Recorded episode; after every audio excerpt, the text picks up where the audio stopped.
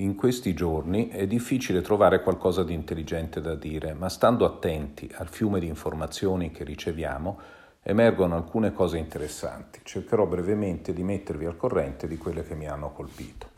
Da un punto di vista medico, mi hanno colpito le seguenti notizie. Il contagio avviene tramite droplets, ovvero delle goccioline in cui è contenuto il virus. Quindi le mascherine servono meno goccioline vengono trasmesse dall'uno all'altro soggetto, meno forte è il contagio.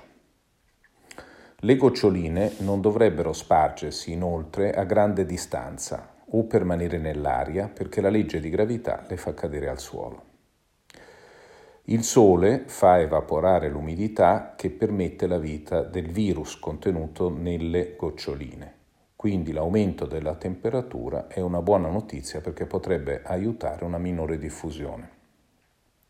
Per quanto riguarda invece la parte economico-finanziaria, questa è la prima crisi che coinvolge veramente tutto il pianeta. Quindi la risposta sarà planetaria e non potrà avere i confini di una nazione, ma riguarderà la popolazione umana.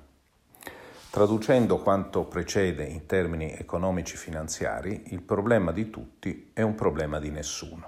Verranno implementate delle misure, come l'ora legale, se ce n'è bisogno, che decideranno che la notte è più lunga, che ci sarà un mese di agosto ad aprile e che l'economia potrà stare in sonno prima di svegliarsi.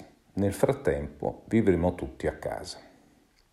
Ma attenzione, la vita dell'uomo è importante, ma la vita è centrata sul lavoro e sulla produzione. Quindi in ogni caso, dopo un periodo di shutdown che deve essere per forza breve, tutto dovrà ricominciare anche in presenza di rischi per la salute. Chiaramente i rischi dovranno essere minimizzati. I nostri politici dovranno tracciare già il periodo di ripresa, cioè il dopo virus, che esso sia a partire dal 4 d'aprile, dal 15 d'aprile, dalla fine di aprile, ma dovranno già tracciarlo in maniera chiara.